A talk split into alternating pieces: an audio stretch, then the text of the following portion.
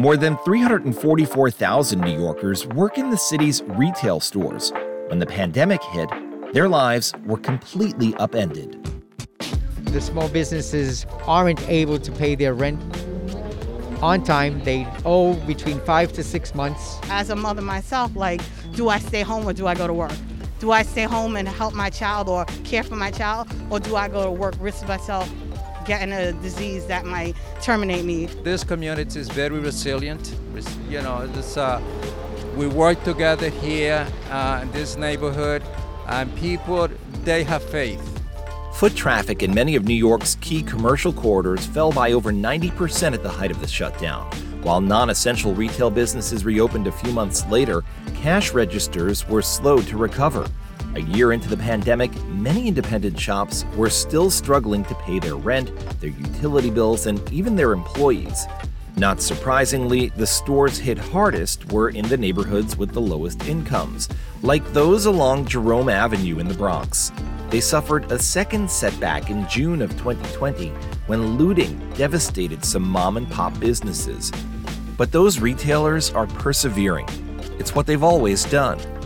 I'm Steve Kastenbaum, host of New York Gritty, a podcast about the resiliency of New Yorkers in times of crisis.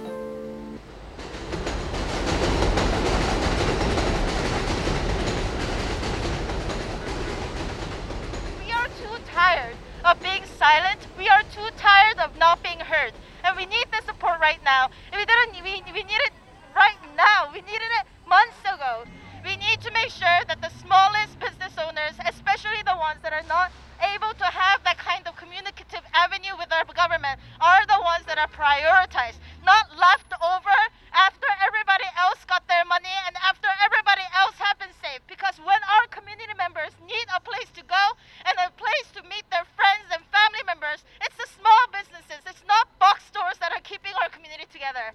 Thank you so much again for this event. The stores, the business owners are give air that allow the rest of the community for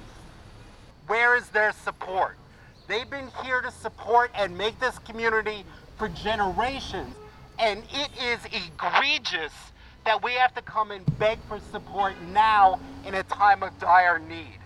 The federal government can bail out major multinational corporations. Where is our due? All those businesses have problems with paying their rent. The majority of them have applied for the PPP and they weren't able to get any type of assistance. And if those that have gotten, they have gotten very little. Small businesses that have been abandoned, especially in this area here. We are here to fight for our investments in our small businesses, which help us thrive here.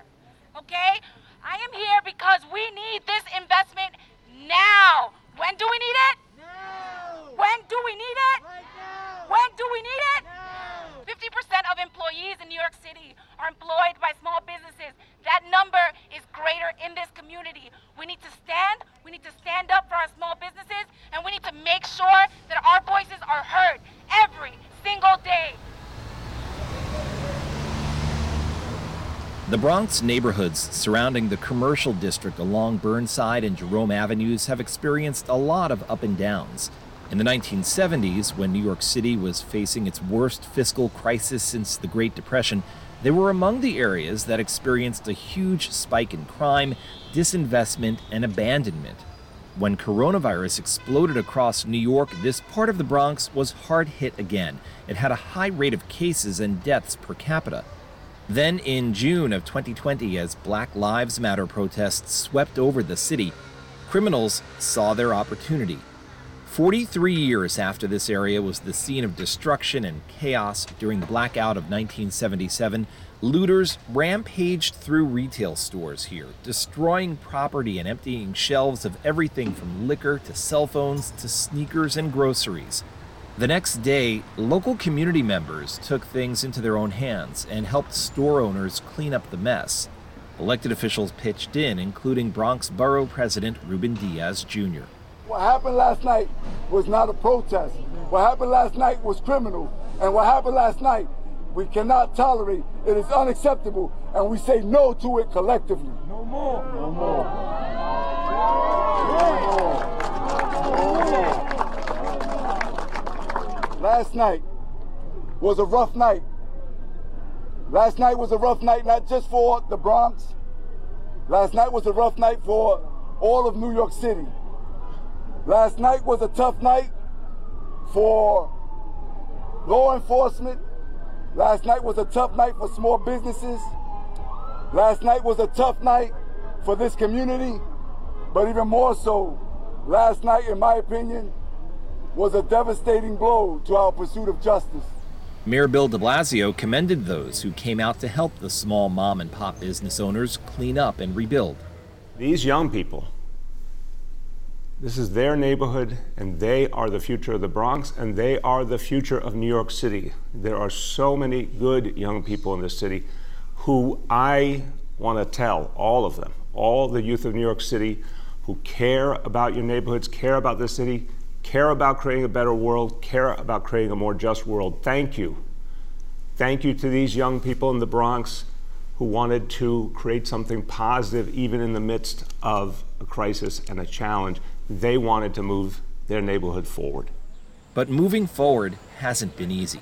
The one two punch of coronavirus and looting left many retail businesses on Jerome and Burnside Avenues struggling to stay afloat day after day. My name is Pierina Sanchez, and I'm a founding steering committee member of the Jerome Avenue Revitalization Collaborative. I was born and raised in this community, and I am also running for city council here in District 14. Tell us a little bit about this neighborhood, the social fabric of this neighborhood as it relates to New York City. Yeah, so this is this is a community of strivers. We are strivers. We are a community that is almost 98% people of color, of Latinx and Afro Afro American and African descent, of majority. We have a median income of $21,000 in this community, and we're uh, we're about you know 200,000 people living on this corridor. And so when we talk about the social fabric, that is what defines us, right? When you walk down any corridor, whether it's Burnside Avenue or Fordham or Kingsbridge, you hear music, you smell foods from different parts of the world. And that is really what, what makes us proud and what keeps us going is, is that, that tie, that connection to our immigrant roots and, and, the, and the passion to want to bring our families um, ahead, right? And, and to get ahead here in New York City to live out the American dream, as they call it, right? Exactly, to live out the American dream. And that dream exists beneath this elevated subway line here on, on Jerome Avenue and East Burnside Avenue. Uh, we hear the, the subway overhead, and beneath are hundreds of small businesses. What do they mean to this community? Our small businesses here are our backbone. Just in the, the little strip that we're on today, we have over 200 businesses, everywhere from restaurants to salons to pharmacies to coffee shops to bakeries. These small businesses are who we are, they're, they're our backbone. They employ so many people here in this community, and without them, we wouldn't be who we are. So, what was life like for a small business owner here pre pandemic? Running a business is not an easy thing to do in New York. Right you know, the, the, the reality is that, you know, the, the Bronx uh, is coming from an overwhelming history of disinvestment, of this, this, disinvestment from all levels of government and from the private sector. And that was true prior to the pandemic. Between 2012 and 2017, one fourth of Latino owned businesses in the Bronx closed right? And so when you when you talk about how the pandemic has, has hit us, it's it's only exacerbated existing conditions. But what we still have, right, is that even even while all of these businesses are closing, you have many businesses sprouting up in their place because folks in this community from different immigrant backgrounds, from the African American community, we are strivers. And, and what you see is one business closes, another one pops up because we're entrepreneurial and we, we, we are, we, we have this knack for wanting to be self-reliant and for opening these small businesses and giving it our all. And, you know, if it works out, great, here we are. You know, you have small, some small businesses here for 35, 40 years. And if not, you know, the, the next one comes and, and tries their best. So what impact did the economic crisis of the pandemic have on those small business owners here over the course of more than a year? Yeah, I mean, so so to, to start, you know, our business, our small businesses here experience closures, forced closures mandated by the federal and state government, right, for, for safety reasons, and that that was really really difficult, right, because they had no way of, of making up their their business. It's not like they have online options, you know. This this community has 40% of our households almost that do not have access to an, a stable internet connection at home right? We're talking about a, a very low income community of strivers, and that translates to the, the options that our businesses have in serving and providing for this community. So closures meant closures is number one. And then number two, we, we also had a, a, a very harsh episode of looting here uh, and unrest in June 1st of, of 2020, which caused many of the small businesses here to, to also close. You might still walk around and see stores boarded up.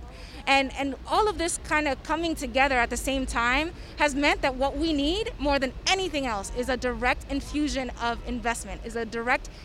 cash transfers to our small businesses to help them keep up, keep up with rent and to help them to keep their employees uh, on board. But what we see instead is the opposite, right? We have the lowest rates of disbursements of PPP in the first round. We continue to be in the top 10, actually the bottom 10 uh, zip codes in, uh, in, in the city of New York in terms of receiving PPP disbursements. And that gets replicated across all the loan products and all the grant programs that have been made available to small businesses. They are not getting here to 10453 and 10468.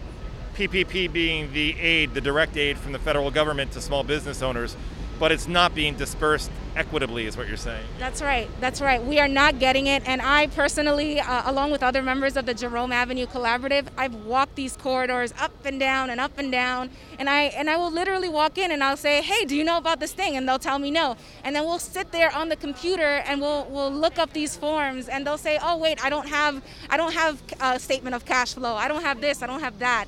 Right? And so there's all these barriers that they face in addition to not having the information. There's all these barriers that our small businesses face and that there is a need for professionalization. There is a need for support for that professionalization here so that we can access resources. Once again, we prove how important these small bodegas they are, or the bodegas are, and the small business for the community. While the city shut down, we stay open. We risk our life, our health to give a service to our community.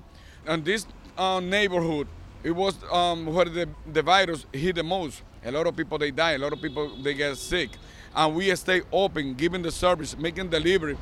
That's why we we bring the people, especially the elderly people, that they they was afraid to come outside. So bring the, the service to the to to their apartment. My name is Francisco Marte from Bodega and Small Business Association.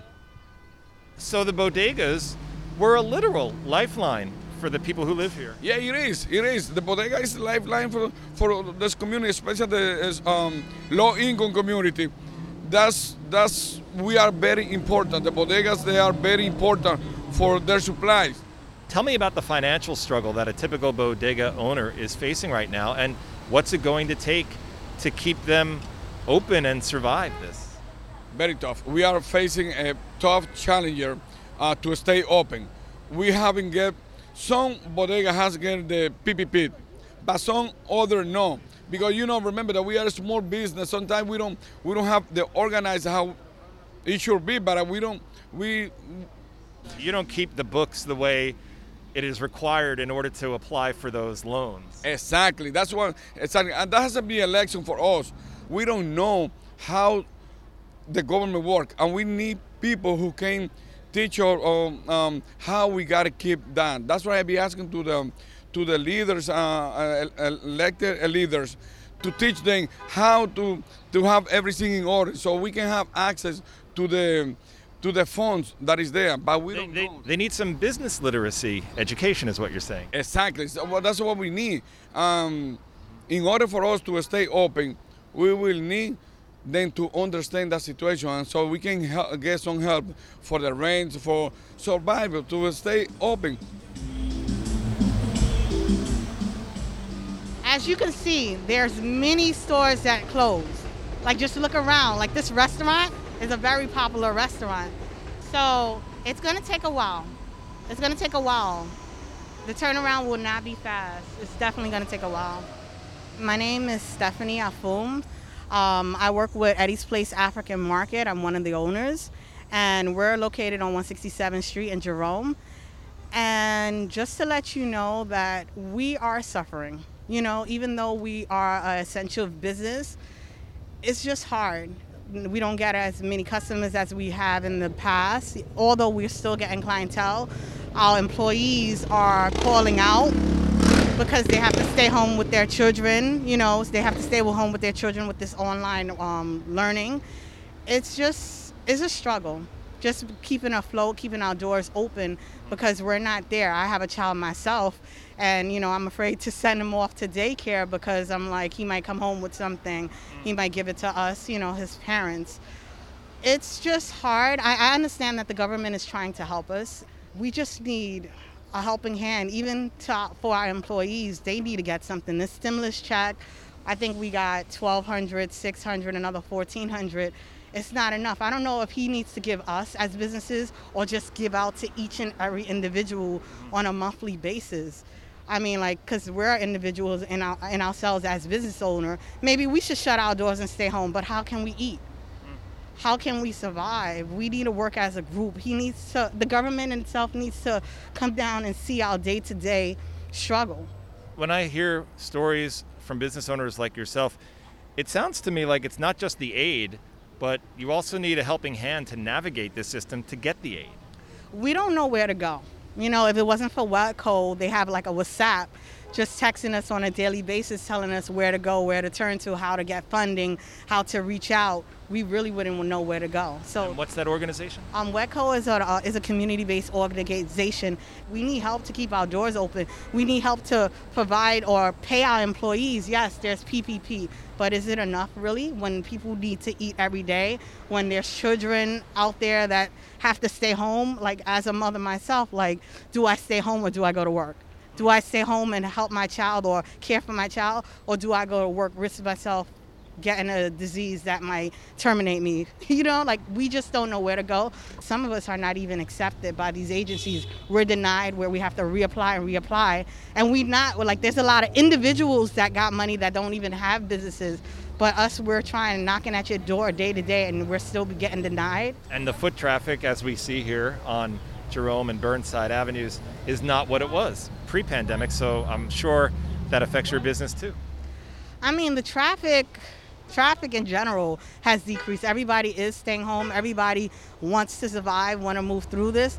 Like, let's say if you take away business income, how can the economy continue? Like, there's nowhere to turn to. And we have to get vaccinated, right? Right. So it's just like, I don't know. It's a lot to think about as a small business owner. So then, what's your outlook for the future as you're still struggling to survive? Prayer. Prayer. That's all. We just have to pray and help and hope this turns around quickly. You go to this neighborhood and you find a lot of things. You find, you know, the market. You have, you know, there's good restaurant. You take the, the number four train, and in 10 minutes you are downtown. Okay, that's you know that's the kind of thing that we love about our community. And the train passing overhead right now, emblematic of the economic activity that continues here. We assimilated that; it's, it's already part of us. Uh, my name is Ubaldo Santos. I'm the president of the Merchant Association BJT here at uh, Burnside Avenue, Jerome, and Tremont Avenue. I'm the owner of the Easy Vision Brokerage, which is, uh, uh, business that's been opened here for 35 years. It's a family business. Uh, we work very diligently with uh, taxi drivers. This is the main thing that we do, and we, you know, very happy to work with the, commu- the community. So you've been a fixture in the landscape here on Jerome and Burnside Avenues for more than a quarter of a century. So you you really have your finger on the pulse of what goes on here. Well, uh, let me tell you, I'm very proud of that, the community. I was, uh, I, w- I raised my two children here. It's a family business, and when we came here in 1985, this uh, most of the area was uh, the building was closed, and we came and we said because we have a, we have a goal. We had you know we had to raise our two children at the time, and this is my community. We've been, you know, we're very proud of what we've been doing, and we keep on doing that. This community is very resilient. You know, this, uh, we work together here uh, in this neighborhood, and people they have faith. Although you know we had difficulty, a lot of difficulty. Uh, the pandemic, you know, was not, you know, something lightly that we took lightly We've been helping the businesses, uh, you know, the, um, when they were looted. We work with them, you know, to raise money, to help them to fix to fix their business. And you see, the community is coming back. We keep on doing because this is, we hoping with the, you know, that this community will flourish one day. It is not easy, uh, but we are, com- you know, confident that we will, you know, will live a, you know, much better community. The Bronx has a certain reputation, and, and many people say it's not warranted, right? A lot of people have created this narrative about the Bronx through movies and television shows. But the reality is, the Bronx is a collection of a lot of great neighborhoods that are home to a lot of really hard working people just trying to make it in this really difficult city. In this community, what does that mean? What is it like for the folks who live in this community? Well, it's the yes, those uh, you know remember 1975 when you know the Bronx was burning, and uh, I remember although it, it was bad recently when we had the you know the looting here, the pandemic. I remember in the blackout 1977, the Burnside Avenue here it was totally destroyed, and you know at that time we were living in the community here, and the community came back and sometimes I will say stronger because I use the word resilient again because this is the community. When you had community, mostly immigrant community, uh, that you have people from Africa, people from the Dominican Republic, and you know, for the Caribbean, they want to do the best, and they want to do the best for the children, not only for the children here, but also to the family that you left behind, and that is, you know, push you to say, I had to do better. One of the things that you said caught my ear. This is the neighborhood that contributed to that reputation. The Bronx is burning, right? The Bronx is burning. Yes. so you've been through a lot in this neighborhood. Yeah, yes. You know, as a matter of fact, when we opened the business, uh, all those buildings on Davidson Avenue, they were boarded. Like you know, we had this, you know, this one here now. Imagine that you, I used to, uh, you know, go downtown to work and then you will pass Yankee Stadium, and you, you, you don't see nobody getting off in Yankee Stadium on those days. You know, now you go and then you know you you see the train stop on 161st, and the whole train is empty because you know people go see the game. Before the pandemic, what was it like here for the business owners? Was was it a good time to be a business owner here? Well, it was, uh, you know, it's always a tough, you know, for small business, it's always tough. But then the difference, the difference before the pandemic, you see the street was totally packed. You know, it was hard, you know, because a lot of people passing by. It is not happening, but, you know, slowly it's coming back. But, the, you know, before the pandemic, yes, we, as was a lot of people passing by. There was a lot of commerce. The, the stores depend on the foot traffic. I'm talking to you today right here on, on what is one of the most important intersections for commerce in the Bronx, and there's not many people out on the sidewalk. No, that's that's true. So, what has that impact been like for the small business owners over the course of more than a year through this pandemic, losing all of that foot traffic? Well, it, that being translated to that people are behind on the rent, okay, uh, because they probably having 25, 30 percent of the business that they used to have before the pandemic, because you know you you know you had the clientele, but that clientele is maybe they don't have the resources to come into the beauty salon, to come to the restaurant. There's a, there's an it's an icon here, the, the restaurant. It's closed. It's been closed for a while. We need institution, the uh, financial institution. We don't have a financial institution. Luckily, Chase is coming back, but we've been being without a bank for the longest here, more than you know, more than a year. What kind of psychological impact did that have on people here for their banks to close in the middle of an economic crisis? Yeah, it was. We fought it. We fought it. We talked with the, you know, with the CEO, and we talked with the all, with Chase as well. But then, you know, as you know, they made the decision. That, you know, the corporate is a corporation. It's a big corporation did that send a message to the people who live here to see the big banks shutting down in the middle of a pandemic? Well, it did. It did. But once again, once again, what can you do when you're fighting a bigger monster as the pandemic at the time? You know, and then we did. The association, we got together with the, you know, with all the city agency, but they was not avail because they said that they had made a decision. So one more impediment to maintaining a viable economic ecosystem here, losing a bank. I mean, so you were talking about business owners being far behind on their rent. What's that like for these small business owners dealing with landlords? How far behind is the typical business owner? Well, you know, as I can, you know, the, according to the association, the record that we had the association with that over 50% of the people here are behind the rent. And not a small business, you know, you're working hard, and then to have you, the, the landlord, which is one of you supposed to be your partner, and they back constantly calling you and telling you, demanding that, you know, the rent, is is put so much pressure to do the business at itself because you know you had to pay the rent. You had to pay the electricity. You had to you know all all that.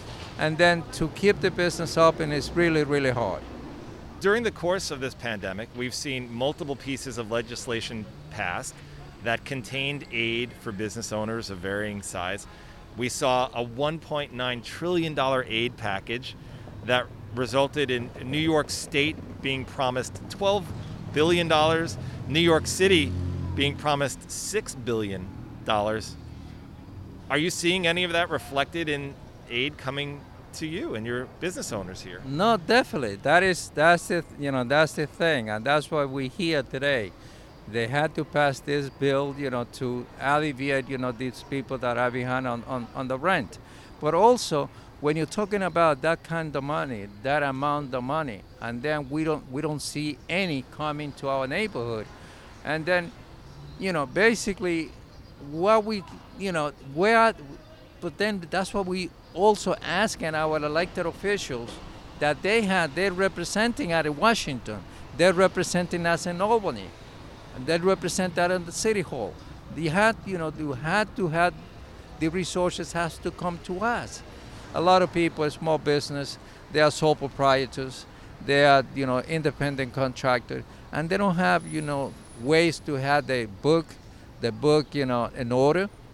And then when they go to apply, no institution, no financial institution want to hear from them.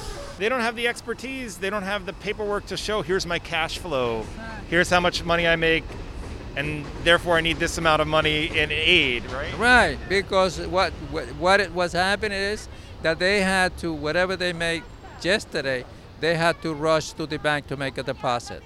If you're running a mom and pop operation, you don't you may not be sophisticated and, and have all that paperwork that you need is what you're saying it's not it's not because you know imagine a barber you know having a saying that i have an accountant I had to do a you know balance sheet. I had to you know profits and loss. That kind of thing doesn't exist in a small business. So you've seen this neighborhood have so many ups and downs, and this is certainly the most difficult time that Jerome Avenue and the business owners have faced probably since the 70s. The 70s.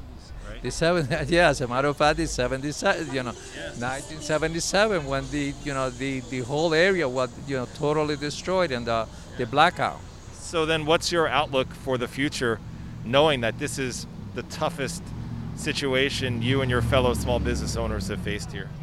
Well, I haven't seen it all, but I'm, I'm a I want to be positive about you know the community, uh, you know, and then when you work with people that have given their life to this community, you have to be hopeful.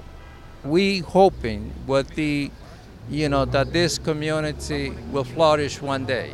It is not easy, uh, but we are, you know, confident that we will, you know, will live a, you know, much better community. I'm hopeful that better thing will come.